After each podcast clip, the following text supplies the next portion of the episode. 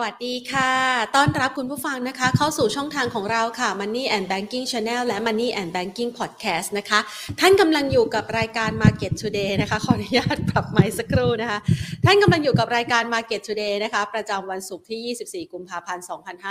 2566 นะคะ วันนี้ถ้าหากว่าเราดูนะคะ เป็นช่วงเวลาของการครบรอบสงครามในยูเครนนะคะ ก็อาจจะมีประเด็นเรื่องของความขัดแย้งทางด้านภูมิรัฐศาสตร์ที่มีการรายงายงานสถานการณ์ล่าสุดนะคะว่าแต่ละประเทศนั้นมีมุมมองต่อสงครามยูเครน ซึ่งนับปัจจุบันนั้นยังหาจุดที่นำไปสู่สันติวิธียังไม่ได้นะคะ ยังไม่สามารถหาทางออกในเรื่องของการเจรจาได้ ดังนั้นค่ะภาพดังกล่าวนะคะ วันนี้ก็อาจจะมีความคิดเห็นจากหลากหลายฝ่าย หรือแม้กระทั่งการเพิ่มมาตรการที่จะตอบโต้ระหว่างกันนะคะ กับบรรดาของชาติพันธมิตร กับทางด้านของรัสเซีย หรือแม้กระทั่งการเดินหน้าในการที่จะหาแนวทางในการที่จะบรรลุนะคะหรือว่าผลักดันให้สงครามนี้จบไปในไวที่สุดนะคะวันนี้เนี่ยก็ถือว่าเป็นวันหนึ่งที่ทั่วโลกจับตาในประเด็นดังกล่าว ในขณะเดียวกันค่ะ ถ้าหากว่าเราดูว่าวันนี้วันที่ 24 กุมภาพันธ์ 2566 จะมีตัวเลขอะไรสำคัญที่เราต้องจับตามองกันอีกนะคะ จะอยู่ในค่ำคืนวันนี้ก็คือตัวเลขเงินเฟอ้อของสหรัฐอเมริกานะคะ IPCI นะคะ อขออภัยนะคะ PCE นะคะตัวเลขอัตราเงินเฟ้อนะคะที่เป็นการบ่งบอกถึงการจับจ่ายใช้สอยของผู้บริโภคของสหรัฐอเมริกาผ่านตัวเลขค้าปลีกของเขา ซึ่ง มีการระบุนะคะหรือว่าการใช้ตัวเลขตัวดังกล่าวนี้เนี่ยนะคะเป็นเครื่องวัดสำคัญในด้านอัตราเงินเฟ้อเพราะว่ามันบ่งบอกเลยว่าคนอเมริกันเขามีความมั่นอกมั่นใจในการจับจ่ายใช้สอยมากแค่ไหน ตัวเลขนี้เนี่ยจะแตกต่างนะคะจากตัวเลขดัชนีราคาผู้บริโภค ที่วัดจากราคาอาหารและสินค้าทั่วไปที่จะมีการเปิดเผยกันทุกๆวันช่วงสักประมาณต้นเดือนนะคะตอนนั้นจะเป็นตัวเลข CPI นะคะแล้วก็ตัวเลข PCE นะคะก็จะมาเปิดเผยกันในช่วงปลายเดือนนะคะ ดังนั้นเดี๋ยวคืนนี้รอดูตัวเลขนี้ด้วย เพราะว่าล่าสุดเนี่ยในมุมมองของธนาคารกลางสหรัฐนั้นยังคงมี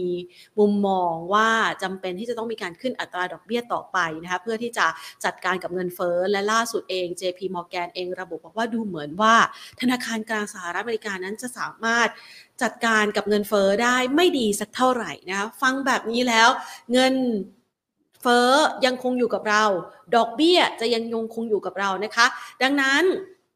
ภาพดังกล่าวเป็นภาพปัจจัยภายนอก ที่มองสะท้อนกลับเข้ามาในตลาดการลงทุนของหุ้นไทย ก็ย่อมเป็นปัจจัยที่ค่อนข้างกดดัน ในขณะเดียวกันภาพรวมของการลงทุนในตลาดหุ้นไทย ถือว่ามีแต่เรื่องที่ผิดคาดนะคะ คือก่อนหน้านี้เรามองภาพของตลาดหุ้นไทยสดใสเป็นเซฟเฮเว่นเป็น ตลาดที่นักลงทุนทั่วโลกจับตานะเพราะว่ามันหลีกเลี่ยงความเสี่ยงต่าง ๆ ได้นะคะมีการขนเงินเข้ามาลงทุน แล้วก็คาดหวังเกี่ยวกับเรื่องผลประกอบการของบริษัทจดทะเบียน ซึ่งถ้าเราลองไปดูย้อนกลับไปในปี 2565 ที่ผ่านมา เราจะเห็นได้ว่าในช่วงไตรมาสที่2เนี่ยเราสามารถสร้างผลประกอบการที่โดดเด่นจนคาดไม่ถึงนะคะอันนั้นคือคาดไม่ถึงว่ามันจะดีมากขนาดนั้น มาในปีนี้เรารับรู้ผลการ ประกอบการผลประกอบการนะคะในช่วงของไตรมาสที่ 4 ของปีที่ผ่านมา อันนี้ก็คาดไม่ถึงเหมือนกัน ผิดพลาดไปอย่างคาดไม่ถึงนะคะก็คือตัวเลขออกมาแย่กว่าคาดนะคะ ดังนั้นสถานการณ์ดังกล่าวก็เลยเป็นปัจจัยกดดันต่อแนวโน้มการลงทุนในตลาดหุ้นไทย วันนี้หลุดแนวรับสำคัญนะคะ แล้วก็ลงมาทดสอบแนวรับที่อยู่ในโซนที่เขาเรียกว่า ถ้าเรามองจากสวิงไฮสวิงโลของตลาดหุ้นไทยในช่วงระยะเวลา รอบที่ผ่านมาเราจะเห็นได้ว่าหลุดกรอบกลางลงมาแล้วอะนะคะพูดอย่างนี้ก่อนล้วกันนะคะหลุดกรอบกลางลงมาแล้วนะคะ ลงมาทดสอบนะคะ ถ้าหากว่ามองไปในภาพเทคนิค เชื่อว่าถ้าเป็นภาพทางเทคนิคเนี่ยนักลงทุนในเชิงเทคนิคก็น่าจะใช้จุดนี้เป็นตัววัดละก็คือตัวเส้น EMA นะคะหรือว่าเส้นค่าเฉลี่ย 200 วัน แล้วแต่จะใช้ simple หรือว่าตัว exponential นะคะ อันนี้ทางรายการของเราใช้ exponential นะคะ ก็จะเห็นได้ว่าไอ้ตัวเส้นเนี้ยมันเป็นตัว วัดว่าเป็นแนวโน้มของยังคงทรงตัวอยู่ในแนวโน้มขาขึ้นได้ไหมนะคะ หรือว่าแนวโน้มของการปรับตัวลดลงเนี่ยมันยังคงมีอยู่ แล้ววันนี้เนี่ยเห็นได้ชัดเลยนะคะ วันนี้เวลาที่เราดูภาพทางกราฟเทคนิคเนี่ยเราสามารถบ่งบอกได้อะไรบ้าง ถ้าหากว่าแท่งของกราฟในแต่ละแท่งในแต่ละวันเนี่ยนะคะ มันมีความยาวนะคะ แล้วก็มีความหนาแทบจะไม่มีไส้เลยเนี่ยมันก็บ่งบอกได้แล้วว่าวันนี้มีแต่แรงเทขายนะคะ ซึ่งก็ขายมาตั้งแต่ช่วงเช้านะคะหลุดระดับ 1,653 จุดลงมานะคะแล้วก็ลงมาทดสอบที่ระดับโลวันนี้เลยนะคะที่ระดับสักประมาณ 1,634.75 จุด ก็เป็นอีกหนึ่งแนวรับนะที่มีนัยสำคัญนะคะ เดี๋ยวใครอยากรู้นะคะว่าเอ๊ะเราดูแนวรับแนวต้าน ในวิธีไหนได้บ้างนะคะ เดี๋ยวขออนุญาตเดี๋ยวเราลองมาคุยกันอีกครั้งหนึ่งนะคะ เดี๋ยวให้ทางด้านของนักวิเคราะห์ได้ประเมินสถานการณ์กันด้วยนะคะ ทีนี้เราดูจากภาพนะคะที่บอกว่าเอาแล้วเราดูยังไงสวิงไฮสวิงโลนะคะสวิงโลนะคะก็คืออยู่ตรงนี้นะคะสวิงไฮนะคะก็คือจุดสูงสุดของตลาดหุ้นไทยนะคะ1,696 ในช่วงต้นปีที่ผ่านมานะคะ ภาพดังกล่าวเนี่ยเราก็จะเห็นได้ชัดนะคะว่าตอนนี้เนี่ยถ้าถ้าถ้าลองแบ่งครึ่งดูนะ มันหลุดครึ่งลงมาแล้วเนาะ นะคะก็เป็นระดับครึ่งหนึ่งก็อยู่สักประมาณ 1,650 จุดนะคะ ขยับปรับลดลงมาแบบนี้เรียกว่าหลุดแนวรับที่มีนัยยะสำคัญทางด้านจิตวิทยา มุมมองของนักวิเคราะห์จะเปลี่ยนไปไหมแล้วเราต้องวางแผนการลงทุนอย่างไร เดี๋ยวเรามาพูดคุยกัน เพราะว่าเชื่อว่าเวลาที่นักลงทุนเนี่ยที่อยู่ในโซนบนนะคะใครที่ลงทุนในโซนบน ถ้ารู้จังหวะนะคะขายออกนะคะรินขายก็น่าจะได้กำไรกำไรค่อนข้างดี หรือว่าถ้าอยู่ในโซนล่างมีจังหวะของการซื้อ ก็น่าจะมีโอกาสที่จะลันตัวหุ้นนะคะ ในการวิ่งขึ้นไปเพื่อสร้างกำไรได้ค่อนข้างจะดีนะคะ ดังนั้นเดี๋ยวเรามาพูดคุยในเรื่องนี้กันด้วยนะคะ แต่ว่าตอนนี้เนี่ยช่วงเวลาที่ผ่านมาต้องยอมรับว่า ตลาดหุ้นไทยอะมันแกว่งตัวอยู่ในกรอบเนี่ยอยู่โซนบนมาตลอดนะแล้วเพิ่งมีแรงเทขายนะคะหลุดโซน กลางๆเนี่ยลงมานะคะ โซนล่างแบบนี้นะ เดี๋ยวเราต้องมาประเมินนะคะ นี่ก็ยังไม่ล่างสุดด้วยนะคะ มันจะเป็นโอกาสของคนซื้อไหมนะคะ เพราะว่าก่อนหน้านี้เป็นโอกาสของคนขาย ไม่ใช่โอกาสของคนซื้อนะ อยู่โซนบน เป็นโอกาสของคนขายอยู่โซนล่างนะคะ เดี๋ยวเราต้องมาวัดว่าเป็นโอกาสของคนซื้อไหมนะคะ เดี๋ยวเรามาพูดคุยในเรื่องนี้กันต่อนะคะ ซึ่ง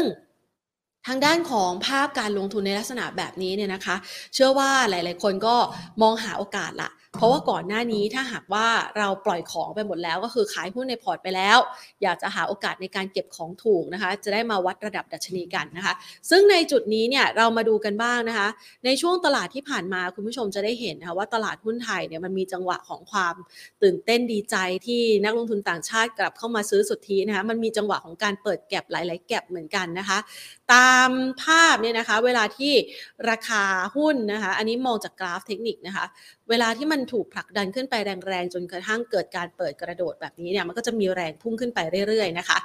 ตามทฤษฎีแล้วก็คือเวลาเรามองแก็บบางครั้งทฤษฎีบางทฤษฎีบอกว่ามันจะลงมาปิดแก็บเสมอ อันนี้ก็แล้วแต่นะคะแล้วแต่สินทรัพย์บางสินทรัพย์อาจจะใช้ระยะเวลานานหรือว่า เร็วแตกต่างกันไป แต่ว่าไอ้ตัวแก็บเนี่ยมันก็จะสามารถบ่งบอกได้เหมือนกันว่าเป็นแนวรับแนวต้านที่มีนัยยะนะคะ มันถึงได้เบรกแล้วก็ทะลุขึ้นไปได้นะคะอะพอเห็นภาพนะคะว่าวันนี้เนี่ยถ้าเรามองแล้วก็ประเมินสถานการณ์การลงทุนในตลาดหุ้นไทย เราอยู่ในโซนไหนนะคะของการเคลื่อนไหวของดัชนีนะคะ ในขณะเดียวกันเรามาดูกันต่อนะคะว่าปัจจัยที่มันมีผลต่ออิทธิพลการลงทุนในช่วงเวลานี้เนี่ยมันเป็นเพราะอะไรล่ะทำไมถึงได้ มีแรงเทขายออกมาอย่างต่อเนื่องนะคะ สาเหตุหลักๆ เลยก็อย่างที่รายงานไปนะคะว่า ปัจจัยสำคัญในการผลักดันดัชนีนะคะนอกเหนือจากอัตราการเติบโตของเศรษฐกิจประเทศแล้วนะคะที่ถ้าเราลงเท้าความไปสภาพัฒน์เพิ่งประกาศออกมาว่าตัวเลข GDP ของเราพลาดเป้าไปนะคะในปีที่ผ่านมาแล้วก็ไตรมาสที่ 4 ด้วย พอมาไตรมาสที่ 1 ปีนี้เราก็เริ่มมีภาพของความคึกคักสดใสของการเปิดประเทศของจีน ซึ่งเราก็ยังคงคาดหวังนะคะว่าเออนักท่องเที่ยวจะกลับมาได้เร็วมากน้อยแค่ไหนนะคะ ทีนี้ ดูต่อสิ่งที่มากันต่อเลยนั่นก็คือเรื่องของตัวเลขนะคะ ผลประกอบการของบริษัทจดทะเบียนที่ปรากฏออกมาว่า หลังๆเนี่ยหลาย ๆ บริษัทที่เราคาดหวังกันว่า อืมเขาน่าจะได้รับปัจจัยสนับสนุนนะ ทั้งในเรื่องของราคาพลังงานยกตัวอย่างบ้านปูนะคะราคาพลังงานถ่านหินก็ขึ้น แต่ผลประกอบการเอา้าทำไมผิดคาดไปละ่ะ ผิดคาดคือเรามองดีไว้ก่อนไงใช่ไหมคะแล้วพอมันผิดคาดก็มีแรงขาย เมื่อวานนี้นะคะมีการเปิดเผยตัวเลขกำไรของ CPO นะคะ อันนี้ก็ผิดคาดไปเหมือนกันนะคะ ปรับตัวลดลงเช่นเดียวกันนะคะ ก็เลยมีแรงเทขายออกมานะคะทำให้ตอนนี้เนี่ยมีแต่เขาเรียกว่าข่าวร้ายที่สุดของตลาดหุ้นคือ ไม่มีข่าวดีเหลืออยู่เลยนะคะ คือตอนนี้เนี่ยเรากำลังอยู่ท่ามกลางข่าวร้าย แล้วก็ไม่มีข่าวที่เป็นปัจจัยสนับสนุน ถึงแม้ว่าจะมีปัจจัยสนับสนุนเข้ามาบ้างนะ แต่ก็ผลักดันไปได้ไม่ไกล เพราะว่าเจ้าภาพใหญ่ก็คือผู้ที่จะเป็นกำไรของบริษัทจดทะเบียนต่างๆ เนี่ยมันไม่ไปไงนะคะ พอมันไม่ไปเนี่ยมันก็ไม่รู้ว่าจะเอาอะไรนะคะ มาผลักดันราคาหุ้นนะคะ ในขณะเดียวกันเราจะเห็นนะคะว่าภาพของการลงทุนเนี่ยนะคะ ออนุญาตรอสายนะวิเคราะห์สักครู่นะคะภาพของการลงทุนของตลาดหุ้นไทยวันนี้นะคะเดี๋ยวเราไปดูดัชนีที่เราทำสรุปมาในวันนี้กันบ้างนะคะ ตลาดหุ้นไทยในเช้าวันนี้เนี่ยมีแรงเทขายตั้งแต่ช่วงเช้านะคะเปิดตลาดมีจังหวะบวกแค่เล็กน้อยเท่านั้นนะคะ ไปอยู่ที่ 1,654.09 จุดนะคะบวกเพิ่มขึ้นมา 1.62 จุดนะคะ ส่วนภาพส่วนใหญ่ลงมานะคะมีแรงขายลงมาต่อเนื่องไปทดสอบระดับนะคะที่ 1,634.75 จุดติดลบไป 17.72 จุดนะคะ ด้วยมูลค่าการซื้อขาย 39,406 ล้านบาทนะคะ โดย5อันดับหลักทรัพย์เนี่ยนำมาโดย CPO เลยนะคะ ต่อด้วย EA KBank Advance แล้วก็ BBL นะคะ ดังนั้นภาพสถานการณ์ณนะปัจจุบันนี้เราจะวางแผนการลงทุนให้เหมาะสมอย่างไรนะคะ เดี๋ยวเรามาพูดคุยกับทางด้านนักวิเคราะห์กันค่ะ ก่อนอื่นขอขอบพระคุณผู้ใหญ่ใจดีที่ให้การสนับสนุนรายการของเรานะคะ บริษัทเมืองไทยประกันชีวิตจำกัดมหาชนและทางด้านของธนาคารไทยพาณิชย์ค่ะ ไปพูดคุยกันนะคะกับคุณวิริยาลาภพมรัตนะ รองกรรมการผู้อำนวยการฝ่ายวิเคราะห์หลักทรัพย์จากบริษัทหลักทรัพย์ IV Global ค่ะ สวัสดีค่ะพี่กอล์ฟค่ะสวัสดีค่ะค่ะ ภาพของวันนี้เรามาคุยกัน ถ้าเรามองเป็นจังหวะที่ดีสำหรับคนซื้อก็น่าจะได้ใช่ไหมคะพี่กอล์ฟค่ะเอ่อเอางี้ว่าเป็นจังหวะที่ดีที่คนซื้ออาจจะมีโอกาสได้ซื้อดีกว่าอ่าดูดีดูเพราะว่า อันนี้ดูดีกว่า เพราะว่าถ้าบอกว่าเป็นจังหวะที่ดีสำหรับคนที่จะได้ซื้อวันนี้อาจจะยังไม่ใช่เป็นจังหวะที่ดีนะนะคะ แต่ว่าเอาเป็นว่าคนที่อยากจะซื้อของแล้วตลาดไม่เลือกทางสักทีอะเพราะว่าเราแกว่งตัวไซด์เวย์มาค่อนข้างยาวนานนะคะ วันนี้ดูเหมือนว่าจะพยายามเลือกทางละ ว่าผลประกอบการที่ออกมาสำหรับไตรมาสที่ 4 ของปีที่แล้วบ้านเราเนี่ยน่าจะยังคงทำให้ตัวของเซ็นดินเด็กไปทางด้านของการพักตัวนะคะ แล้วก็การที่นักลงทุนต่างประเทศมีการปรับพอร์ตด้วยการขายมาในบ้านเราต่อ โดยเฉพาะในกรอบเดือนกุมภาพันธ์ที่ขายมามากกว่าสามหมื่นกว่าล้านเนี่ยก็น่าจะยังคงมีน้ำหนักไปในทิศทางของการปรับ port ได้ต่อเนื่องอีกนะคะ ก็น่าจะทำให้ตัวของเซ็ตเลือกทางไปในทิศทางที่ปรับตัวไปทางพัก แต่ว่ากรอบของการพักตัวเนี่ย ถ้าวันนี้เราปิดอยู่ในขอบข่ายติดลบประมาณเนี้ยประมาณใกล้พันหกร้อยสี่สิบจุดเนี่ยนั่นหมายความว่า SET Index เลือกทางหลุดกรอบพันหกร้อยห้าสิบที่ยังไม่ได้หลุดมาตั้งแต่เมื่อสัปดาห์ก่อนนะคะแล้วก็เลือกว่าจะหลุดในสัปดาห์นี้ ถ้าเป็นอย่างนั้นเนี่ยสัปดาห์หน้ามันจะเปิดดาวไซด์ของเซ็ตอะค่ะ ก็จะลงไปทดสอบ 1,630 แล้วก็อีกระดับก็คือประมาณ 1,600 จุด ดังนั้นมันจะเป็นโอกาสสำหรับคนที่อยากจะซื้อของแบบตั้งรับอะค่ะแต่ว่าอาจจะไม่ใช่วันนี้ที่เป็นวันที่เหมาะสมนักนะคะ แต่ว่าอาจจะไปพิจารณาว่าพอตลาดเปิดดาวไซด์โอกาสต่อการที่จะซื้อกรอบด้านล่างเนี่ยน่าจะมีมากขึ้นในรอบสัปดาห์หน้าค่ะค่ะ แสดงว่าณปัจจุบันนี้เนี่ยมันมีแต่แรงเทขายนะคะ จังหวะของการซื้อเนี่ยต้องรอให้แรงเทขายสิ้นสุดก่อนใช่ไหมคะ หรือว่าเราต้องควรจะต้องรอข่าวดีใหม่ดีคะพี่ก๊อฟเพราะว่าตอนนี้ตลาดไม่มีข่าวดีเหลืออยู่เลยอะค่ะ คือถ้าเรารอข่าวดีใหม่เนี่ยเอ่ออันนั้นก็ได้ได้อีกแบบหนึ่งแต่ว่ามันจะเป็นลักษณะของการ follow by นะคะ ก็คือหมายความว่าเอ่อพอข่าวดีมาค่อยซื้อ ถ้าแบบนั้นเนี่ยเราต้องซื้อต้นทุนแพงกว่านี้ แต่ว่าถ้าสมมุติว่าเราซื้อในภาวะที่ตลาดมีปัจจัยลบ แต่ว่าหุ้นเนี่ยมีการพักตัวมาระดับหนึ่งละ อันนั้นก็อาจจะต้องเป็นการซื้อเพื่อถือและรอข่าวที่เหมาะสมต่อไปอะค่ะ แต่ว่าในลักษณะขอบขายเนี่ย เราเล่นไซด์เวย์มาแบบไม่หลุดกรอบพันหกร้อยห้าสิบมาก็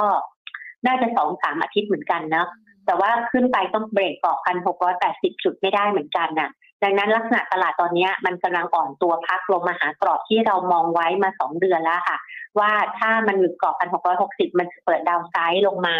ระดับแรกคือพันหกร้อยสามสิบแล้วพันหกร้อยซึ่งโอกาสต่อการเกิดที่พันหกร้อยมันก็พอมีแต่ว่าอย่างทุกครั้งที่เกิดอะค่ะ เวลาหลุดทีละสเต็ปมันไม่ได้ลงไปเร็วๆ มันใช้เวลาทำนิ่งบางทีก็เป็นสัปดาห์หรือบางทีอาจจะเป็นสองถึงสามสัปดาห์เนี่ยกว่าจะมันจะหลุดลงไปหาจุดที่เรามองเอาไว้ดังนั้น คนที่รอเงิน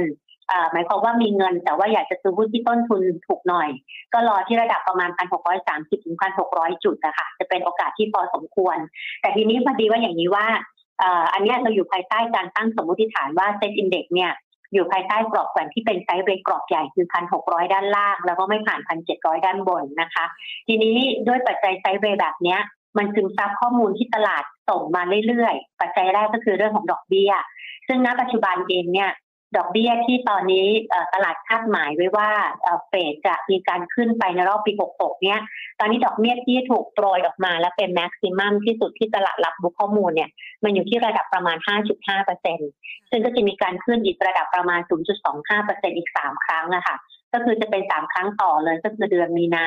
พฤษภาแล้วก็มิถุนายนนะคะ อันนี้ข้อมูลตลาดน่าจะรับรู้ข้อมูลไประดับหนึ่งแล้วแหละ ส่วนอันที่สองก็คือปัจจัยเกี่ยวกับเรื่องของผลประกอบการบ้านเรานะคะ อันนี้ต้องบอกว่าค่อยๆ ซึมซับทีละตัว แต่ว่าโดยรวมหุ้นตัวใหญ่ก็ซึมซับมาพอสมควรเหมือนกัน เพียงแต่ว่ายังไม่ปิดโอกาสที่จะมีการพักตัวลงไปอีกระดับหนึ่งนะคะ แล้วก็การประกาศผลประกอบการไตรมาสสี่เนี้ยจะไปสิ้นสุดในวันที่ 28 กุมภาก็คือสิ้นเดือนกุมภาก็คือวันอังคารหน้า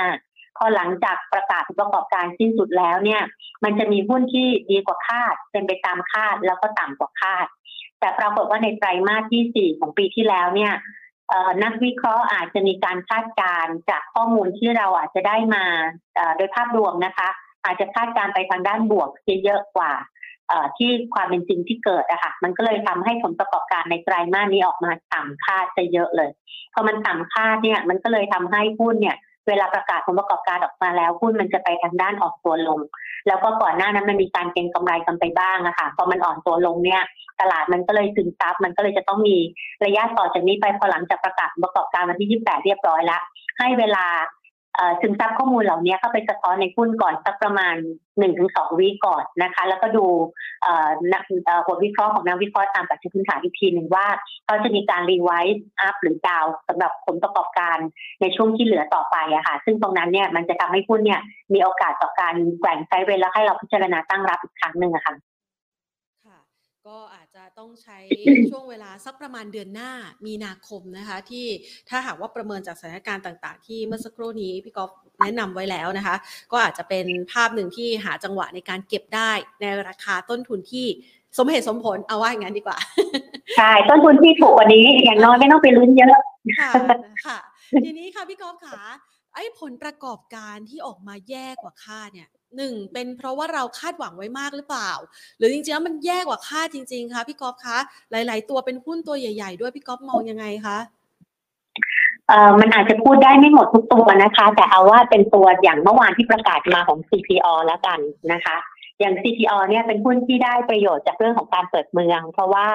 ในไตรมาสสามที่ประกาศออกมาก็ผลประกอบการดีนะคะ แต่พอไตรมาสที่สี่ประกาศออกมาเนี่ย มันต่ำกว่าที่นักวิเคราะห์คาดการเอาไว้ พอไปดิกดาวข้างในเนี่ยมันมาจากเสียงนักวิเคราะห์ของ IV Global อะเขามองว่าจริง ๆ ยอดขายโตนะ same store sales growth ของ7 e เ e ่ e อก็โต แล้วก็มี gross margin ที่โตในระดับ double digit ค่อนข้างดีไปทั้งหมดเลยอะแต่สิ่งที่เกิดก็คือว่าดอกเบี้ยจ่ายสูงอะค่ะ ซึ่งสูงกว่าที่นักวิเคราะห์คาดการไว้ อันนี้มันก็เลยไปตัวทอนให้ตัวของกำไรบรรทัดสุดท้ายลงไปอะ พอมันเป็นภาพอย่างนี้ผลประกอบการบรรทัดสุดท้ายมันเลยต่ำกว่าที่นักวิเคราะห์คาดการเอาไว้อะค่ะ ภาพเหล่านี้มันก็เลยทำให้ผลประกอบการพอมันดูเป็นภาพใหญ่ มันก็เลยกลายเป็นว่าผลประกอบการออกมาต่ำกว่าตลาดคาดนะคะ อันนี้หุ้นมันก็เลยสะท้อนการปรับตัวลดลง อย่างวันนี้ก็ลดลงมาค่อนข้างลึกเลยนะคะ วันนี้ลงมาอยู่ 62 บาทเนี้ยหลุดกรอบประมาณ 63 บาทลงมา มันก็เปิดดาวไซด์แล้วทีนี้มันก็จะลงไปเล่นภายใต้กรอบที่ จะพักตัวลงไปหาประมาณสัก 62กับ66เอ่ออาจจะมีเปิดดาวไซด์ไปได้ถึง 60 บาทนะคะ ก็อย่างเงี้ยก็จะเป็นลักษณะหุ้นที่ผลประกอบการออกมาต่ำคาด หรือแม้กระทั่งบางบริษัทผลประกอบการออกมาที่ทำให้นักวิเคราะห์มีความกังวลอย่างเช่น ตัวของ MTC อย่างเงี้ยค่ะอยู่ในกลุ่มของทางด้านพวก ปล่อยสินเชื่อพวกพวกจำนำทะเบียนรถนะคะตัวนี้ผลประกอบการจริงๆออกมาแล้วนักวิเคราะห์ก็มีมุมมองเป็นไปในเชิงที่มีความกังวลเกี่ยวกับเรื่องของ NPL เพราะว่าอย่างนักวิเคราะห์ของ IB Global เนี่ยเขามองไว้ว่าไอ้ตัวของ MTC เนี่ย NPL ในช่วงของไตรมาสที่ประกาศออกมาเนี่ยมันโตขึ้นมาจากระดับ 2.4%กลายเป็น 2.9% มันโตขึ้นมาเยอะนะคะ แล้วก็ถ้าไปเปรียบเทียบกับไอ้ตัวธุรกิจอย่างคล้ายๆ กันแต่ไม่ใช่ปล่อยสินเชื่อรถประเภทเดียวกันนะแต่เป็นธุรกิจคล้ายกันเนี่ย อย่างติดล้อ NPL เขาโตขึ้นแค่จาก 1.5 เป็น 1.6 ถ้าแบบนี้มันเขาก็เลยเป็นกังวลว่าในที่สุดแล้วเนี่ยไอตัว credit cost หรือต้นทุนไอพวก cost ต่างๆ เนี่ยมันจะสูงขึ้นมาค่ะ แล้วมันก็จะมีผลกับทางด้านของผลประกอบการ ภาพใหญ่เหล่านี้มันก็จะทำให้ตัวของการปรับประมาณการมันจะเกิดขึ้นนะคะ ก็เลยทำให้หุ้นเองเนี่ยที่เคยเป็นหุ้นที่อ่อนแรงกว่าเซฟมันก็ยังดูอ่อนแรงกว่าเซฟเพียงแต่ว่าระยะสั้นๆเนี่ยหลังจากประกาศผลประกอบการไปแล้วว่าหุ้นมันเคยอ่อนมาก่อนแล้ว มันก็เลยยังไม่ได้อ่อนหลุดกรอบลงมาแต่ มันก็จะเห็นการปรับเป้าของนักวิเคราะห์ค่อนข้างกระจายตัว คือพี่เขาเห็นโบรกเกอร์บิลเป็นเขาปรับเป้าแล้วแหละ แต่นักวิเคราะห์เราก็คิดว่าน่าจะมีแนวโน้มปรับเป้านะคะ แล้วก็น่าจะปรับไปทำ recommendation ด้วยซึ่งณปัจจุบันเนี่ย เขายังเป็นบายอยู่แต่เขาบอกว่ามีแนวโน้มจะเปลี่ยนเป็นโฟงนะคะ แต่ที่อื่นที่เขาก็เห็นเป็นขายแล้วเนาะดังนั้นในลักษณะหุ้นอย่างนี้ยค่ะ มันก็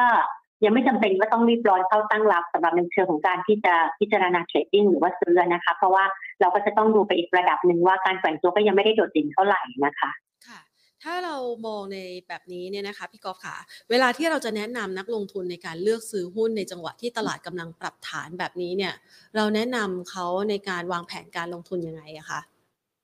ก็ถ้าเอาวัตถุประสงค์ก่อนแล้วกันนะคะ ถ้าเราต้องการที่จะซื้อหุ้นและรับเงินปันผล แล้วก็หุ้นตัวนั้นเนี่ยมีเงินปันผลที่อยู่ในขอบข่ายที่เราตั้งความคาดหวังไว้แล้ว อย่างบางบริษัทได้ทั้งปี7%บางบริษัทเราได้ทั้งปีประมาณ5%หรือครึ่งปีเหลือ2% 3%อย่างเงี้ย ถ้าเขาสนใจหุ้นนั้นอยู่แล้วการพักตัวของหุ้นเป็นโอกาสในการตั้งรับนะคะ อันนี้เพื่อรับเงินปันผลนะ แต่ว่าในการถืออะมันอาจจะไม่ได้ใช่ถือแบบพ อรับปันผลแล้วก็ได้เลยอย่างนี้ไม่ใช่มันต้องรอเวลาเนาะบางทีอาจจะต้องถือแบบสามตั้งแต่หกเดือนไปถึงปีหนึ่งด้วยซ้ำนะคะสำหรับหุ้รับปันผลนะคะ อันนี้โอกาสการตั้งรับนั่งจะเหมาะสมกว่า แล้วก็การพักตัวของเซตเป็นโอกาสของการตั้งรับ เพราะว่าโดยส่วนใหญ่ผู้ที่ประกาศปันผลเนี่ย จะมีการขึ้นเครื่องหมาย XD ถ้าเร็วๆก็คือประมาณสัปดาห์ที่สองของเดือนมีนานะคะ ถ้าเป็นช้าหน่อยก็ประมาณต้นเดือนเมษา มันยังมีโอกาสของการตั้งรับได้อยู่อะค่ะ ดังนั้นเนี่ยก็ลองค่อยๆเลือกไปโดยเฉพาะกลุ่มของธนาคารพาณิชย์นะคะ ที่มีเงินปันผลครึ่งปีอาจจะอยู่ประมาณ 2%ไปถึง 3%แล้วก็ทั้งปี 7%ก็มีนะคะ ส่วนอีกอันหนึ่งถ้ามาพิจารณาในขอบข่ายว่า เราอยากจะเลือกซื้อหุ้นที่เป็นไปในเชิงของการ trading อันนี้อาจจะต้องลดสัดส่วนหน่อยหนึ่งเพราะว่าตลาดเป็นไปทางด้านของการอ่อนแรง หุ้นที่มันจะสวนทางตลาดขึ้นมาได้เนี่ยมันดูค่อนข้างจำกัด เพราะว่าตอนนี้บริษัทจดทะเบียนที่ประกาศออกมาเนี่ยส่วนใหญ่ผลประกอบการออกมาต่ำคาดกับเป็นไปตามคาดอะไอ้ที่ดีกว่าคาดค่อนข้างจะจำกัดน้อยน้อยมากค่ะ แล้วโดยส่วนใหญ่ไอ้ที่ดีกว่าคาดก็เอนจอยอยู่แค่สองวันสามวันเท่านั้นเองในที่สุดก็พักตัวหรือไซด์เวย์เหมือนเดิมก็อย่างนั้นก็ยังไม่ต้องรีบร้อนซื้อเดี๋ยวค่อยพิจารณาหุ้นอีกครั้งหนึ่งนะคะ ส่วนของขายของคนที่ อยากจะซื้อหุ้นเพื่อถัวเนี่ย อันนี้รอดูก่อนแล้วกัน เพราะว่า แต่โดยส่วนใหญ่เวลาหุ้นปรับตัวลงไปด้านล่างพี่ก็ไม่ค่อยแนะนำถัวนะก็เดี๋ยวคือคือพี่ก็ไม่เคยไม่เคยเป็นคนพี่ก็เป็นคนที่ไม่ชอบการถัวหุ้นนะคะเอ่อเพราะว่าในการถัวหุ้นเนี่ยมันไม่ค่อยดีอยู่ที่อันที่หนึ่งก็คือว่า ถ้าเราถัวไม่ดีเนี่ย มันมันจะทำให้ปริมาณหุ้นลงเยอะมาก แล้วก็หุ้นมันก็ยังตกต่อจิตใจเราก็เงินเขาเรียกว่าอะไรอะพอเพียวถอยลงเยอะไม่ดี ประสบการณ์แทนมาเต็ม อันนี้เรียนรู้มาด้วยตัวเองโอเคอันนี้เข้าใจได้นะคะ แล้วก็แล้วก็อีกอันหนึ่งเนี่ย การขัวบางครั้งที่พี่ก็ไม่ชอบเพราะว่าบางทีหุ้นที่เราซื้อไปอะบางจังหวะที่เราซื้อเนี่ยหุ้นตัวนั้นอาจจะเป็นหุ้น fashion ในช่วงที่เราซื้อค่อนข้างไปทางด้านบวก แต่ว่าในโซนที่เราจะ trading ต่อไปจากนั้นเนี่ยมันอาจจะไม่ได้เข้าข่ายที่ จะมีแนวโน้ม rebound กลับเร็วๆ ดังนั้นหุ้นเราเงินจะไปดองอยู่ตรงนั้นเยอะนะคะ อาจจะเปลี่ยนหุ้นเปลี่ยนตัวไปก็ดีกว่า แล้วอันที่สามก็คือว่า ถ้าเวลาเราซื้อแล้วมันไม่รีบาวเนี่ย เราจะไปค้างเติ่งนานมากเลย แล้วเราก็ต้องไปรอผลประกอบการอะไรพวกนี้ดังนั้นพี่กอฟจะไม่ค่อยแนะนำซื้อถั่วค่ะ ยกเว้นว่าหุ้นตัวนั้นเนี่ยเรามั่นใจและมันมีเงินปันผล แล้วเราก็คิดว่าเราจะซื้อถือยาวเพื่อรับเงินปันผลอยู่แล้ว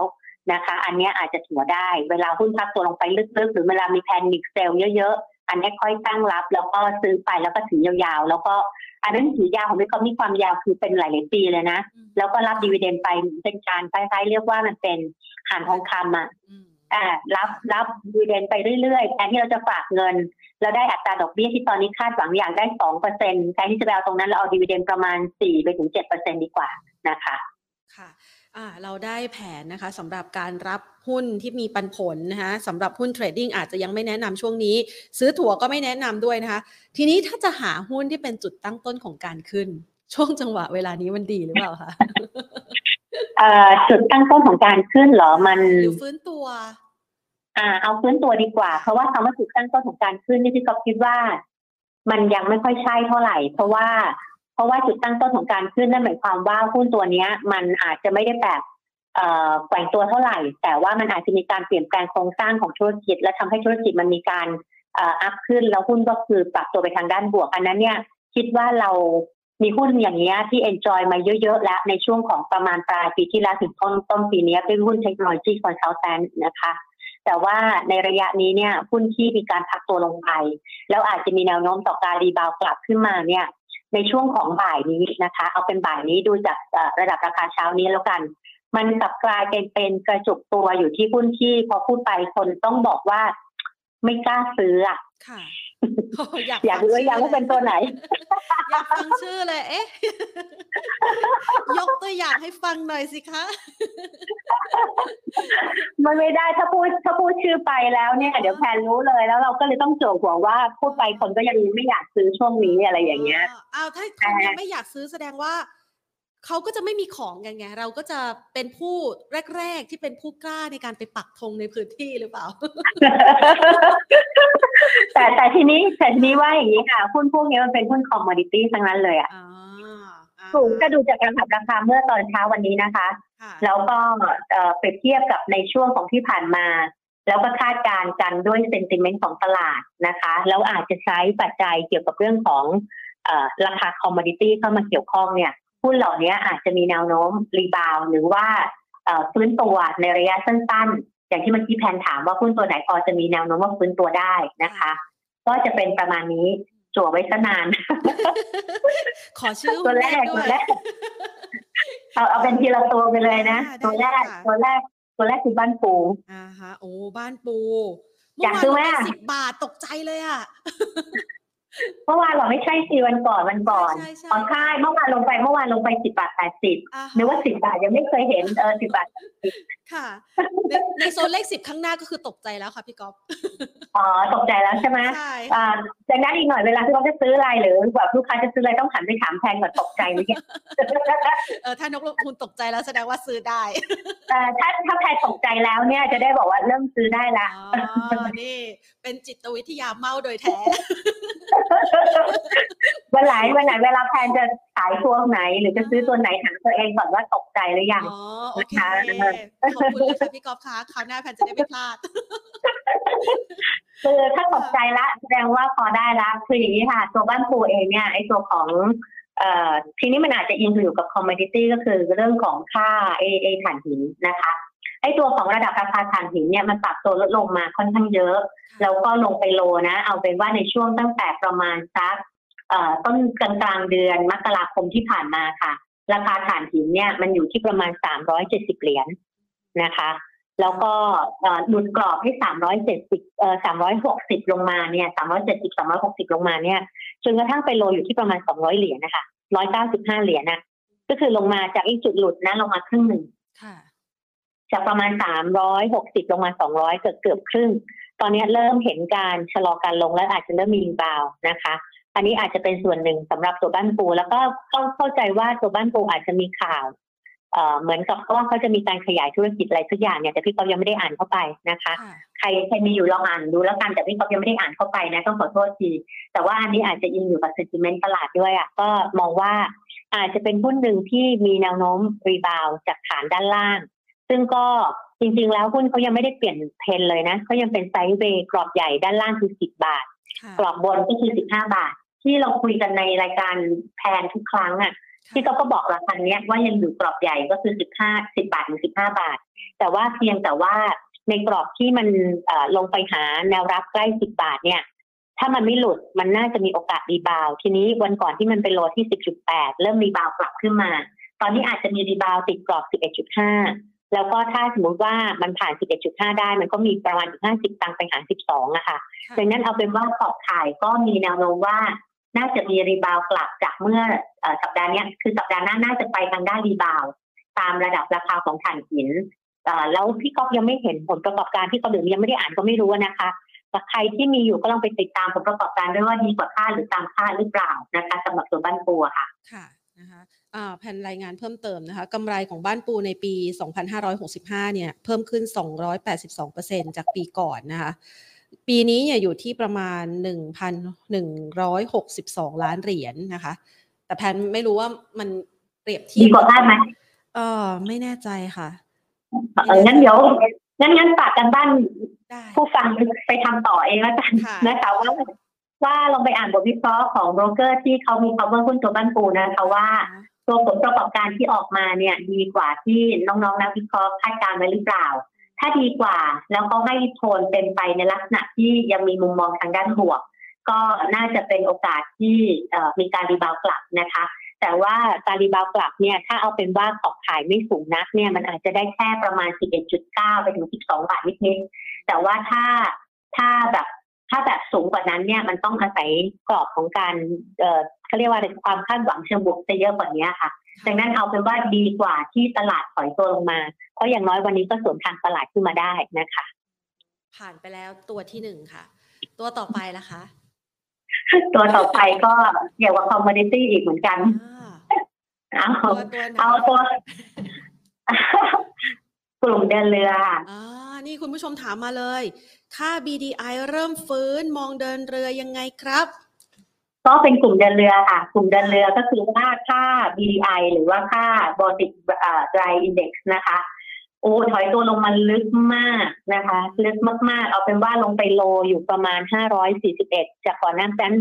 ที่ที่แบบไม่ได้ไม่ได้ขึ้นไปสูงมากคือพันเจ็ดอะค่ะ พันเจ็ดลงมาห้าร้อยอะอืมลงไปเหลือหนึ่งในสามอะค่ะเอาแบบตรงๆนะอ่าทีนี้หนึ่งในสามตอนนี้ตีกลับมาสองวันเนี้ยไปอยู่ที่แปดร้อยก็คือตีกลับขึ้นไปเกือบครึ่งทางนะคะหมายถึงครึ่งทางที่จุดสูงสุดที่ถอยลงมานะค่ะดังนั้นเนี่ยปรากฏว่าเราค่าระวังเลยที่รีบาวกลับเนี่ย มันทำให้วันเนี้ยหุ้นในกลุ่มของเดินเรือ ซึ่งวันนี้พี่กอฟก็เป็นหุ้นที่แนะนำเป็นสต็อกพิกในสัปดาห์หน้าด้วยนะคะพอดีเลือกในตอนเช้าอ่เรามาได้ก่อนเลย แต่ขอโทษส่งไอดีโกลบอลไปก่อนแล้วค่ะอ๋อเสียใจตรงนี้ แต่ไม่เป็นไรค่ะไอคุณดีผู้ชโกลมบอลต้องได้ก่อนค่ะไอดีโกลบอลต้องได้ก่อนอ่านะคะ ใครอยากได้ก่อนนะคะ ไปติดต่อที่ IV ไอ Global ดีได้โกลบอลไอดีโกลบอลจะมีหุ้นสต็อกพิกให้ในช่วง 11 โมงกว่าๆนะอ่ค่ะของทุกวันศุกร์เลย และที่ผ่านมาเนี่ย performance ของที่ให้ไปเนี่ยเอ่อโดยแนวโน้มนะค่ะเอ่อเราจะให้หุ้น stock pick เซ็ตร้อยห้าตัวอ่าฮะ แล้วก็ sustainable set ก็คือหุ้นขนาดกลางอะค่ะที่มันเป็นเอ่อหุ้นที่มีความยั่งยืนนะนะคะ อีกห้าตัว แล้วก็เอ่อ performance ที่ทำมาประมาณสองปีนะคะ จะพบว่ามี percent change เนี่ยถ้าถ้าเป็นเซ็นต์ถ้าเป็นเปอร์เซ็นต์ของราคา high ที่ราคา high ของ week นะคะ เป็น week ต่อ week เนี่ยค่อนข้างจะดีกว่า SET Index เกือบทุก week เลย ถ้าราคา high นะคะอ่า แต่ว่าราคาปิดเนี่ยมันก็มีทั้งเอ่อดีกว่า แล้วก็อาจจะต่ำกว่าแต่ดีกว่าค่อนข้างเยอะกว่าไอ้ต่ำกว่านะคะ ยกเว้นว่าช่วงกำลังเปลี่ยนทิศของขาเซตอะมันอาจจะมีบางช่วงที่ราคาปิดมันมาเอาวันสุดท้ายเนี่ยถิวทิ้งลงมาอย่างเงี้ยนะคะ อันเนี้ยอาจจะต่ำกว่าค่ะอย่างเงี้ยก็ก็อาจจะมีผลนะดังนั้นเนี่ยตัวที่เราเลือกไปเนี่ยเมื่อกี้ตัวแรกคือบ้านปูเราก็เลือกเป็นสต็อกพิกในเซ็ตร้อยของเมื่อของเป็นสัปดาห์เนี้ยค่ะค่ะ ใช้สัปดาห์หน้านะคะ ตัวต่อไปนะ เอาเป็นเดินเรือก็เลือกไปที่สองตัวเลย คือ p j Shipping กับ RCL PSL กับ RCL ค่ะค่ะเลือกทั้งสองตัวเลยนะคะ โดยตัวของราคาก็มาไกลอยู่เอ่อ PSL ราคาดูเหมือนมากไกลนะคะ แต่ว่ามันยังมีพอมีอัพไซด์อะค่ะค่ะ ที่อาจจะไปทดสอบที่ระดับประมาณ 16 บาทนะคะเอ่อแล้วก็อีกอันหนึ่งเนี่ย ก็คือเผื่อคนที่เขามีอยู่ก็อาจจะได้ขายในกรอบด้านบน ถ้าไม่ผ่าน 16 ก็อาจจะแกว่งตัวอยู่ภายใต้กรอบ 15ถึง16 แต่ถ้าผ่านได้ก็หมายความว่าอาจจะมี upside อีกเล็กน้อยนะคะ คือนี่เราเอาแค่ เอาแค่ยังเป็น sideway ที่แบบพอมี rebound นะ เป็นแค่ฟื้นตัวนะคะ ยังไม่ได้เอามองว่าเขาจะเป็น uptrend อะไรเลยนะ ก็อาจจะเป็นประมาณถ้าเบรก16 บาทได้ถึงจะคาดหวังอีก 50 ตังถึง 80 ตังไปที่ 16.5ถึง16.8 แต่ถ้าเบรกไม่ได้ก็อยู่ประมาณ 15ถึง16แต่คนที่มีอยู่ต้นทุนใกล้ 16 อาจจะพอเอ่อเขาเรียกว่า ลียร์ต้นทุนตรงนั้นออกได้อะค่ะนะคะค่ะส่วนตัวของ RCL เนี่ยอันนี้อาจจะตอบกรอบแคบลงมานิดหนึ่งนะคะ แต่ว่าก็จะมีเซ็นไปทางด้านอินบาวกลับเหมือนกัน ก็จะไปหาที่ระดับประมาณใกล้ 34 บาทอะค่ะก็อาจจะมีกรอบอยู่ประมาณสัก 31 ไปถึง 34 บาทสำหรับตัว RCL นะคะ ค่ะ ได้ไปแล้วสามตัวนะคะ มีอีกไหมคะพี่ก๊อฟขา มีอีกนานๆเจอพี่ก๊อฟทีต้องขอให้คุ้ม ค่ะ มันเป็นลูกค้า IB Global ก็จบแล้วอ่านะคะคุณผู้ชมท่านไหนนะคะ ที่นานๆเจอพี่ก๊อฟทีนะคะไปเจอบ่อยๆได้เลยนะคะ เป็นประจำทุกวันที่ IB Global นะคะท่านจะจได้ริงๆนี่ก็มีผลพรีเซนต์ present โดยการอัดคลิปให้ที่ IV Global แล้วก็ส่งให้ลูกค้าตลอดนะคะ ก็ก็มีที่ IV Global ตลอดนะคะค่ะทีนี้ตัวของเอ่ออีกสองตัวในกลุ่มของเซ็ตร้อยนะคะเอ่อ ให้ให้หมดทั้งห้าตัวเลย เพราะว่าเลือกไว้ห้าตัวนะคะไปที่บ้านปูไปแล้วค่ะ CSL LCL นะคะ อีกสองตัวซึ่งจริงๆแล้วนะ เลือกเป็นตัวใหญ่มาทั้งหมดรอบเนี้ย มันก็คือคือพี่ก็พยายาม ก็ขออนุญาตใช้คำว่า ดูตาม sentiment ของตลาดค่ะนะคะเวลาบางทีการเก็งกำไรเนี่ย เราก็ดูตาม sentiment ของตลาดคำว่า sentiment ของตลาดก็คือเอ่อดูปริมาณการซื้อขายของหุ้นด้วยอะค่ะ แล้วก็อาจจะดู sentiment ของหุ้น แล้วก็อาจจะมีประเด็นของเขาเข้ามาเกี่ยวข้อง ซึ่งถ้าเราเลือก แล้วเราอิงกับ past record เราอาจจะไม่เลือกพวกนี้ก็ได้ อย่าง PSL RCL ค่ะเอ่อตัวของบ้านปูเนี้ย เราอาจจะไม่เลือกพวกนี้ขึ้นมาก็ได้นะคะอ่าฮะเอ่อตัวต่อไปจะเป็นตัวปตทสพค่ะอ่าอันนี้เป็นขวัญใจสายน้ำมัน ช่วงนี้ราคาสัปดาห์น้ำมันลดใช่ราคาน้ำมันมันลดถูกไหม ดังนั้นเนี่ยอาชีพไอ้ตัวสผมันไม่ควรจะไม่ควรจะเลือกเป็น stock pick นะอ่า แต่ว่านี่แต่ว่าพี่ก๊อฟเจออะไรบางอย่างเนี่ยคือค่ะ คืออย่างนี้ค่ะ ตัวของสผเนี่ย มันมันยังไงก็ตามมันก็ in อยู่กับ commodity ที่เป็นเรื่องของราคาน้ำมันระดับหนึ่งนะค่ะว่าตัวของสผเองอะมันก็ปรับตัวลงมาในระดับหนึ่งนะคะแต่เพียงแต่ว่ามันอยู่ในภาพที่เอ่อเริ่มชะลอการลง แล้วก็อยู่ในภาวะที่ถูกขายมากเกินไป นะคะ ทีนี้ถ้าเราคิดว่าระดับราคาน้ำมัน WTI ที่เขาใช้ West Texas นะคะ ถ้าระดับราคาน้ำมันเนี่ย เราคาดว่าเขาเป็นการแกว่งตัว sideway แล้วก็ในกรอบในกรอบช่วงที่ผ่านมาสัปดาห์ที่แล้วกับสัปดาห์นี้ที่ก็มองว่าน้ำมันอะมันเล่น sideway แต่ว่ามันขึ้นไปน่าจะติดกรอบ 80 เหรียญแล้วก็ลงมาก็ยังไม่หลุดกรอบ 70 เหรียญปัจจุบันอยู่ที่ค่ากลางประมาณ 76 เหรียญนะคะ ดังนั้นในลักษณะนี้ไอ้ตัวของ ปตทสผน่าจะพอมีโอกาส rebound ได้ แล้วก็ระดับราคาน้ำมัน ถ้าในรอบสัปดาห์หน้า ถ้าดูตามกราฟด้วยเนี่ย ราคาน้ำมันมีแนวโน้มไปทางด้าน rebound เข้าหาระดับใกล้ 80ค่ะก็คือจะมีอยู่ที่ประมาณสัก 78 แล้วก็ 80 เหรียญ เอาเป็นว่านี่ยังไม่เบรกกรอบ sideway ออกไปเลยนะ แล้วก็กรอบแกว่งก็จะอยู่ประมาณ 72 ถึง 80 เหรียญยังเหมือนเดิมสัปดาห์นี้แต่เพียงแต่ว่าไปทาง rebound สัปดาห์นี้ตอนต้นมันแพงตอนปลายมันอ่อน แต่สัปดาห์หน้าตอนต้นมันอ่อนตอนปลายมันจะดีอย่างเงี้ยนึกออกไหมนึกออกคือสัปดาห์เนี้ยมันเป็นด้านบนลงข้างล่าง สัปดาห์หน้าจะเป็นข้างล่างตีข้างบนซึ่งเป็นโอกาสดังนั้นเนี่ยอ่า ดังนั้นก็เล่น week ต่อ week ก็สผน่าจะมี rebound อ่าค่ะนะคะพอ rebound รับเนี่ยไอตัวสผเองอะก็เอาเป็นว่าระดับราคาประมาณร้อยห้าสิบเอ่อห้ามหลุดนะคะ ถ้าเราตั้งรับอยู่ประมาณเนี้ยใกล้ๆร้อยห้าสิบสามร้อยห้าสองเนี่ย แต่อย่าให้หลุดร้อยห้าสิบหลุดก็ stop เก็งกำไรไปเลย ไม่ต้องรอกันเลยนะ เพราะว่าพวกนี้เป็น commodity นะคะดังนั้นเนี่ยก็เล่นภายใต้กรอบประมาณร้อยห้าสิบสองไปถึงประมาณเอาแค่ rebound ไม่ไกลนะเอ่อร้อยห้าสองไปถึงร้อยห้าแปดหรืออาจจะได้หนึ่งร้อยหกสิบอะค่ะประมาณเนี้ยค่ะ อะ ผ่านไปแล้วตัวที่สี่มีห้าตัวใช่ไหมคะครับ นับนับให้คุณผู้ชมด้วย นี่คุณผู้ชมแถถามมแถมไม่ยอมเลิกเลยนะพี่ก๊อฟบอกจะให้เรา คุณผู้ชมถามเลยเนี่ย พี่ก๊อฟโบกชื่ออะไรนะครับ ย้ำอีกที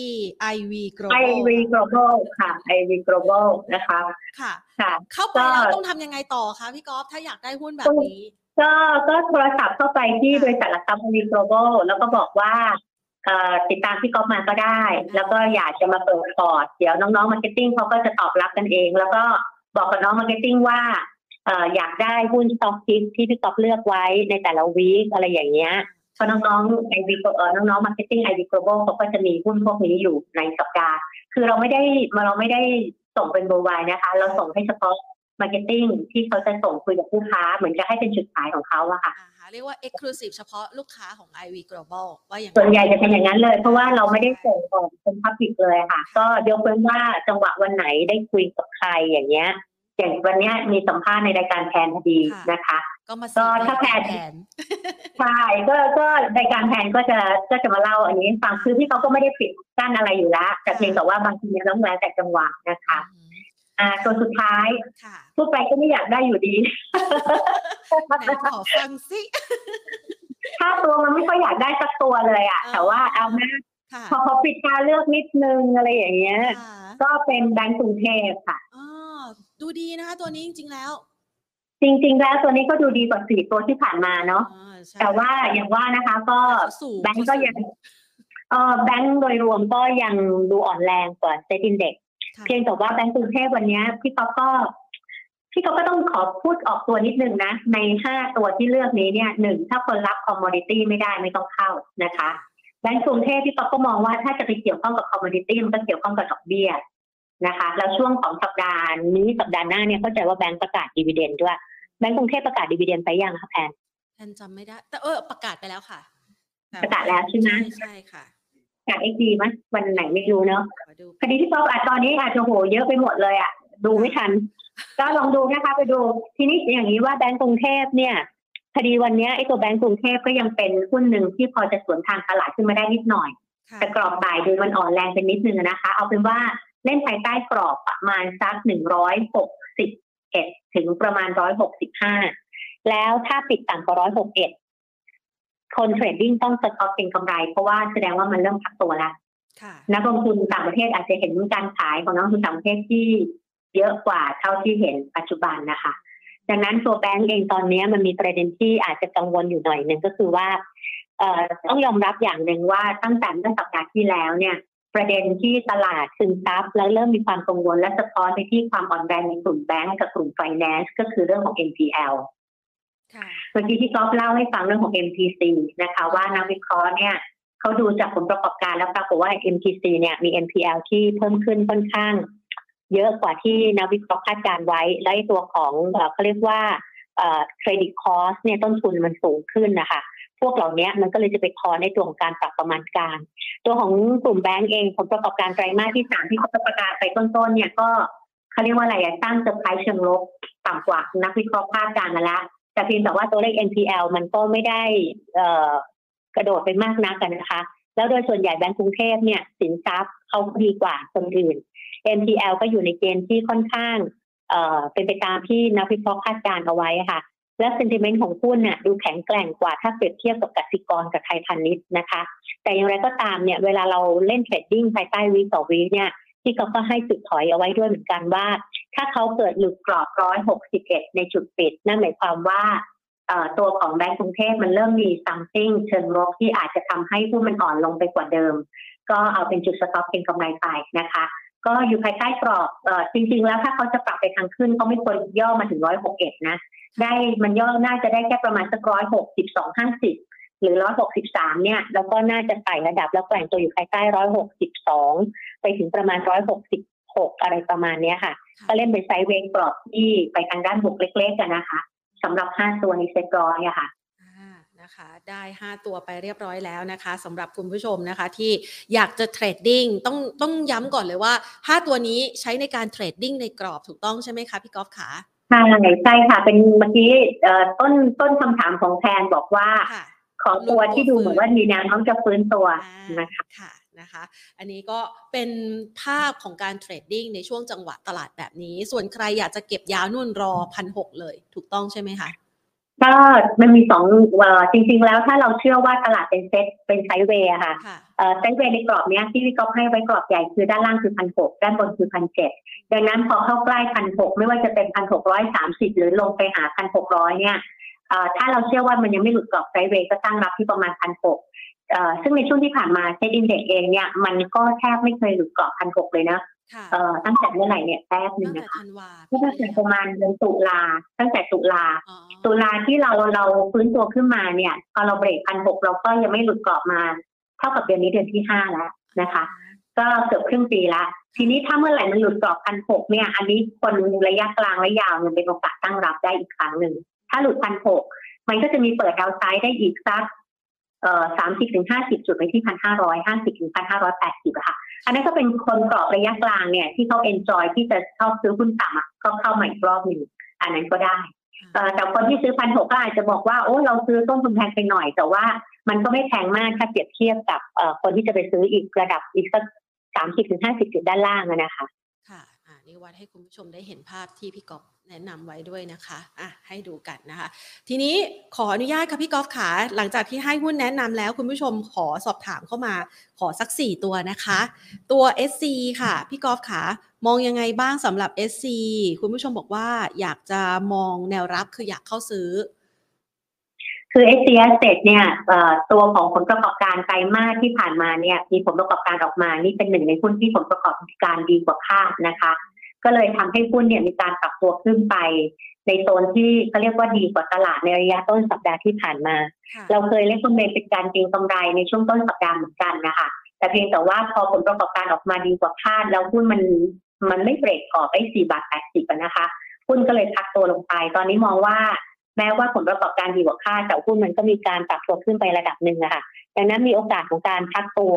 กรอบของการพักตัวมีสักเอ่อ สองระดับนะคะ ที่เอาแบบยังไม่ได้เสียเทรนนะ ก็คือ4บาท50ซึ่งวันนี้ลงมากำลังทดสอบอยู่ แล้วก็อีกระดับหนึ่งคือประมาณสัก4บาท30ค่ะสองระดับเนี้ยคือการพักตัวลงมาแล้วยังไม่เสียเทรนนะคะ แต่ว่าถ้ามันลงมาได้ถึง4บาท30เนี่ย หรือ4บาท40อะไรตรงเนี้ยคือคือถ้า4บาท30มันไม่ควรหลุดนะ ถ้าหลุดก็คือเปิดดาวไซด์แสดงว่าไอ้ที่เราคาดหวังว่าเขาจะมียอดโอนเยอะ ไอ้ตัวของเออเขาเรียกว่าอะไรอะเอ่อ การขายแล้วมีการโอนเยอะๆ อย่างที่น้องๆนักวิเคราะห์คาดการณ์ไว้มันอาจจะไม่เป็นไปตามคาด แล้วก็หุ้นตัวนี้อาจจะมีประเด็นเรื่องของ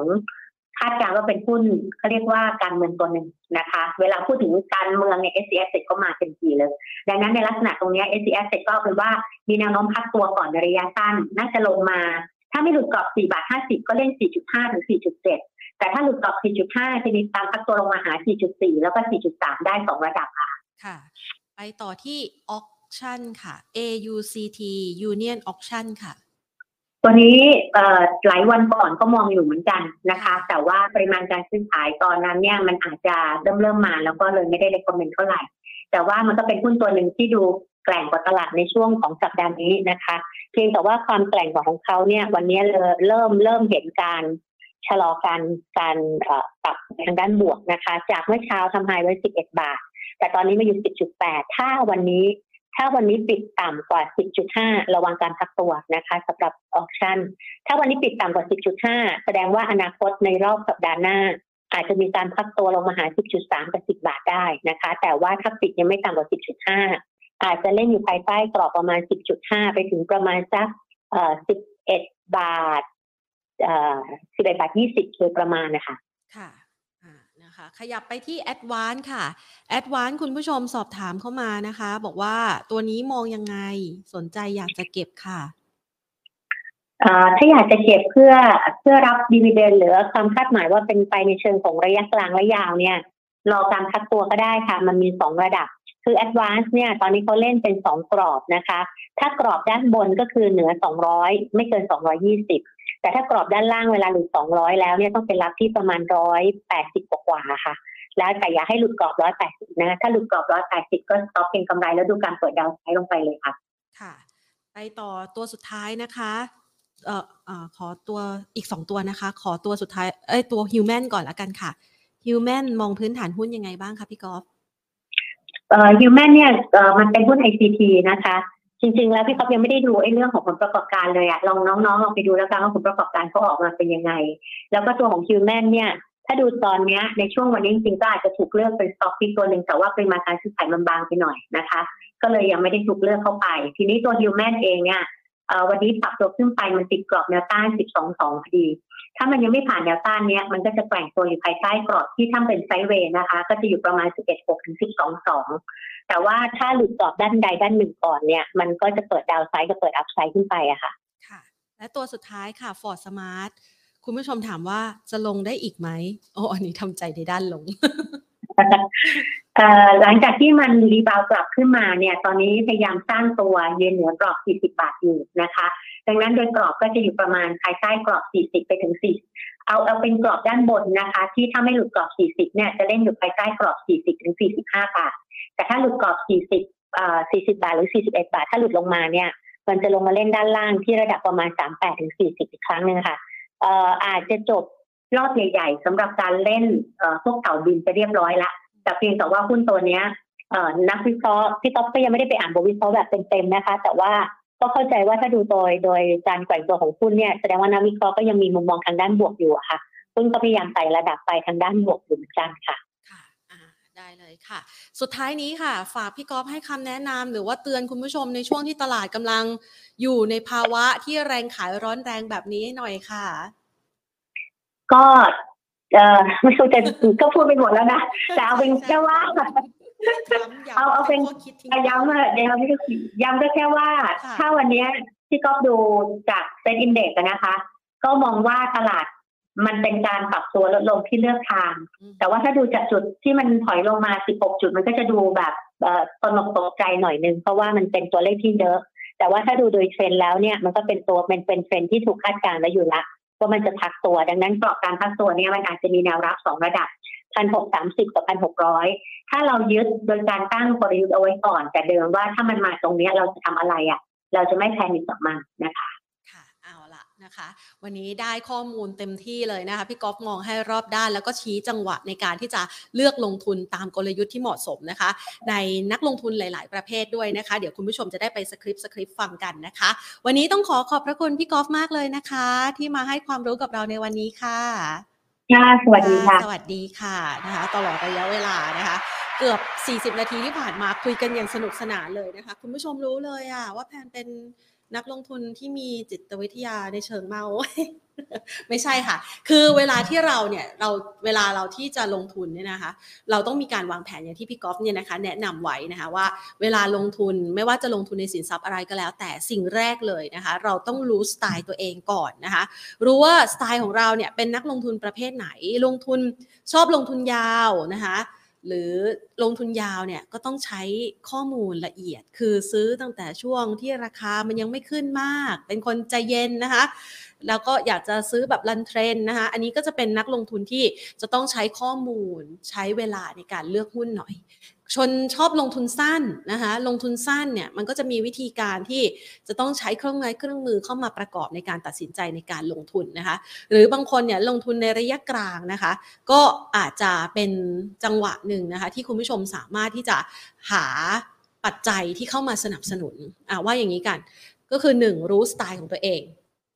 ตกใจไหมเวลาตลาดลงแรงๆหรือมองเป็นโอกาสสองนะคะพอรู้แล้วว่าเราสไตล์ไหนเรามองหาตัวเป้าหมายค่ะ เราชอบลงทุนในอะไร ในหุ้นตัวไหนเข้าใจมันดีไหมนะคะ ในสินทรัพย์ไหนที่มันมีความเคลื่อนไหวเร็วและแรง หรือช้าพอเข้ากับสไตล์และนิสัยของเรานะคะ เพราะว่าแต่ละสินทรัพย์ แต่ละตัวหุ้นมันมีความเคลื่อนไหว คือจังหวะความเคลื่อนไหวเร็วหรือช้าเนี่ย ถ้าเป็นหุ้นมันนับเป็นวัน ถ้าเป็นสินทรัพย์ต่างๆ มันอาจจะนับเป็นชั่วโมง หรือถ้าเร็วสุดอาจจะนับเป็นวินาที อันนี้แล้วแต่สไตล์นะคะ ดังนั้นอะรู้แล้วนะ ก็วางแผนนะคะ การวางแผนก็จะต้องเข้ากับความรู้ในตัวหุ้นนั้นๆนะคะ แล้วเราถึงจะมาวางว่าในระดับราคา ตรงนี้ตรงนี้ตรงนี้นะคะ ล่างกลางบนนะคะ เราจะวางแผนกับการใช้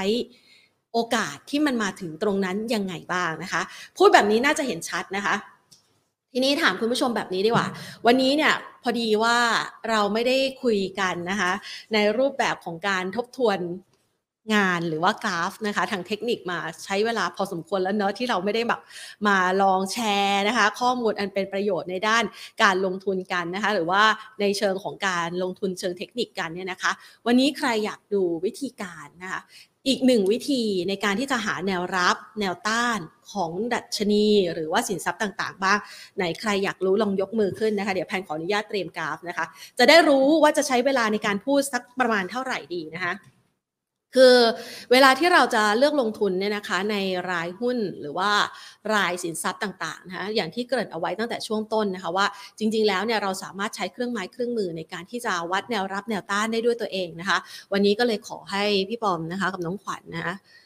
ทีมโปรดิวเซอร์ของเรานะคะจัดกราฟให้หน่อยนะคะอันนี้ก็จะเป็นตัวกราฟนะที่เอามาให้เห็นกันนะคะ วิธีการดูเนี่ยเวลาที่เราจะรู้ว่าตอนนี้เมื่อสักครู่นี้พี่ก๊อฟให้ให้แนวรับเอาไว้เห็นใช่ไหมคะคุณผู้ชมคะ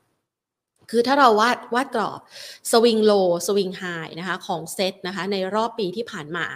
เวลาที่เราจะประเมินว่าความเคลื่อนไหวของสินทรัพย์นั้นๆเนี่ยนะคะมันจะมีความเคลื่อนไหวยังไง เราสามารถประเมินนะคะ ถ้าเรามองกรอบเป็นปี เราสามารถใช้กรอบจุดสูงสุดและจุดต่ำสุดนะคะ ของสินทรัพย์นั้นๆในช่วงปีที่ผ่านมาได้ ถ้าเรามองกรอบเป็นวันเราก็สามารถที่จะใช้นะคะ เป็นกรอบวีคหรือว่ากรอบวันก็ได้นะคะ ทีนี้ขออนุญาตนะคะ ใช้เป็นสวิงไฮสวิงโลอันนี้ลองใช้นะคะ เครื่องมือที่คุณผู้ชมสามารถนำไปใช้เองได้นะคะ ก็คือตัวเเขาเรียกว่าฟิโบนัชชีนะคะ อยากจะให้คุณผู้ชมได้มีโอกาสนะคะไปลองทบทวนข้อมูลดูนะคะ เพราะว่าสุดสัปดาห์เนี่ยเผื่อจะได้ใช้เครื่องไม้เครื่องมือมาลองวัดหุ้นกันนะคะ เวลาที่เราจะรู้ว่าหุ้นหรือว่ากราฟนั้นๆเนี่ยมันอยู่ที่แนวรับที่ระดับราคาเท่าไหร่นะคะ เราสามารถใช้สัดส่วนทองคำเนี่ยเขาเรียกเขาเรียกว่าสัดส่วนทองคำนะ สัดส่วนตามธรรมชาตินะคะ ของสิ่งมีชีวิตหรือว่าราคาต่างๆ มันจะมีการเคลื่อนไหวตามเลขฟิโบนัชชีส่วนใครอยากรู้นะคะว่ามันมันหมายความว่ายังไงนะคะก็ขออนุญาตนะคะให้ไปดูคลิปเต็มนะคะของเรานะคะในในใน stock education ใช่ไหมคะพี่ปอมอ่านะคะเราเคยทำไว้นะคะอย่างละเอียดเลยนะคะให้คุณกับผู้ชมกันนะอะอันนี้ให้ดูนะคะนี่ มันมีวิธีการวัดเวลาที่เราดูว่ากราฟหุ้นเนี่ย ราคาตอนนี้มันลงมาถึงแนวรับที่เท่าไหร่ แล้วมีนัยสำคัญแล้วหรือยังบางของบางท่านนะคะ ตัวฟิโบของท่านเนี่ยมันจะแบ่งออกเป็นระดับนะคะ การปรับตัว ในกรอบสวิงไฮสวิงโลที่มันแบ่งสัดส่วนออกมานะคะเป็นระดับเปอร์เซ็นต์อะพูดงี้ง่าย ๆนะคะ ถ้าหากว่าเราลองวัดนะคะ กรอบสวิงไฮสวิงโลล่าสุดนะคะ ของตัวตลาดหุ้นไทยในช่วงที่ผ่านมา แผนวัดได้แบบนี้นะก็คือสวิงโลนะคะเกิดขึ้นนะคะ ในเดือนธันวาคมของปี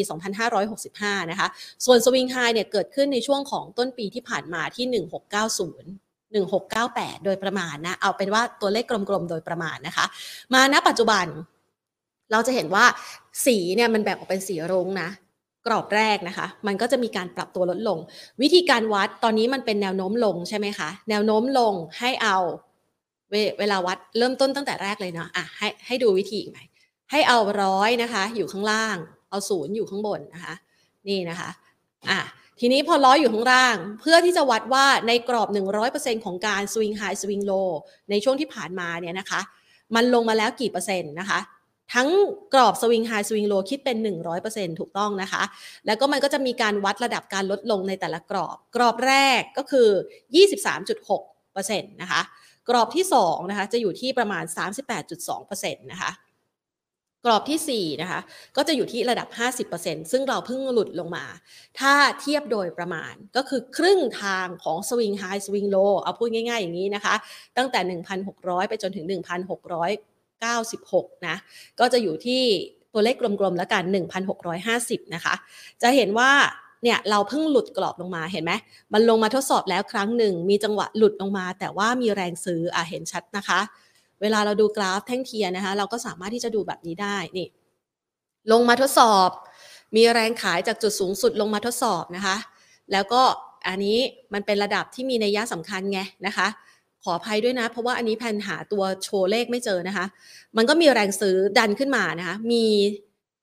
เขาเรียกว่ากราฟแท่งเทียนนะ เป็นลักษณะของการพุ่งขึ้น คือมีแรงซื้อส่วนทางขึ้นมา ก็มีจังหวะของการประคองตัวขึ้นไป นี่ อย่างที่เมื่อสักครู่นี้พี่ก๊อฟบอกเลยนะ มันไม่ผ่าน 1,680 นะคะ ซึ่งมันก็เป็นกรอบในระดับสัดส่วนที่มันเป็นสัดส่วนตามธรรมชาติที่ว่าไว้นะ คุณผู้ชมลองไปหาดูนะคะ ไปศึกษาจากคลิปเดิมดีกว่า จะได้เห็นชัดนะคะ แล้วมันก็เป็นจากเดิมนะคะ แนวรับทะลุลงมา กลายเป็นแนวต้าน เพื่อที่จะขึ้นขึ้นไปทดสอบอีกครั้งกลายเป็นแนวต้านใช่ไหมคะพอมันเป็นแนวต้านไม่ผ่านก็ลงมาใหม่ กระแทกแนวรับเดิมเห็นไหมคะแนวรับเดิม ทีนี้ครั้งนี้รับไม่อยู่นะคะมันก็ลงมานี่คือแนวรับลำดับถัดไปนะคะลำดับนี้เนี่ยมันไม่เห็นตัวเลขเนาะแพนขออนุญาตบอกงี้ก็คือ ตัวเลขมันจะอยู่ที่ 61.8 ก็คือปรับลดลงมาแล้วจากระดับสูงสุด จากกรอบสวิงไฮสวิงโลปรับลดลงมาแล้ว 61.8%นะคะลำดับถัดไปเนี่ยก็คือระดับของการปรับตัวลดลง ซึ่งเขาจะมีนัยยะสำคัญอยู่ตรงนี้นะคะ เวลาจะวัดว่ามันจะขึ้นนะคะ ก็อาจจะใช้ระดับนี้เนี่ยเป็นจุดที่วัดใจในการขึ้นครั้งถัดไปก็ได้นะคะ อันนี้เป็นภาพทางเทคนิคนะขออนุญาตประกอบนะคะ คุณผู้ชมสามารถลองเอาไปศึกษาแล้วก็ประกอบใช้ได้ มันจะอยู่ที่ระดับ 78.6 นะคะ ก็เป็นอีกหนึ่งระดับที่มีนัยสำคัญ ยกเว้นมันทะลุ low ลงมาเลยนี่ทะลุ 1,600 ลงมาเลยนะคะ ก็อย่างที่พี่ก๊อฟว่าไว้นะนี่ให้ดูไว้นะคะที่เมื่อกี้พี่ก๊อฟให้แนว แนวรับในลำดับต่างๆนะลองเอาไปใช้กันดูค่ะ เชื่อว่า